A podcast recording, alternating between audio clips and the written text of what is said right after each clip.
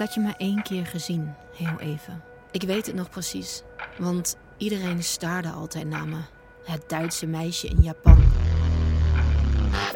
Heute, 8. Mai 1945. Der Krieg in Europa ist vorbei. Ik was niemand, Cleo.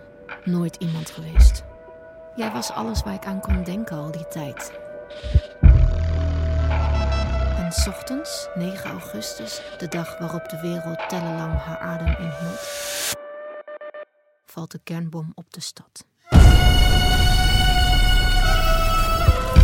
Ik voel nu hoe een licht als duizend zonnen in mijn ogen schijnt en me verblindt. En hoe een hitte heter dan de oppervlakte van een ster mijn huid verschroeit en heel mijn lichaam.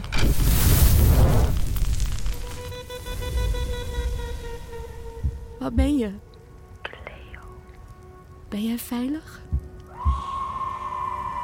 Ik ben gaan lopen, Cleo. Om je terug te vinden. Jij bent mijn laatste hoop.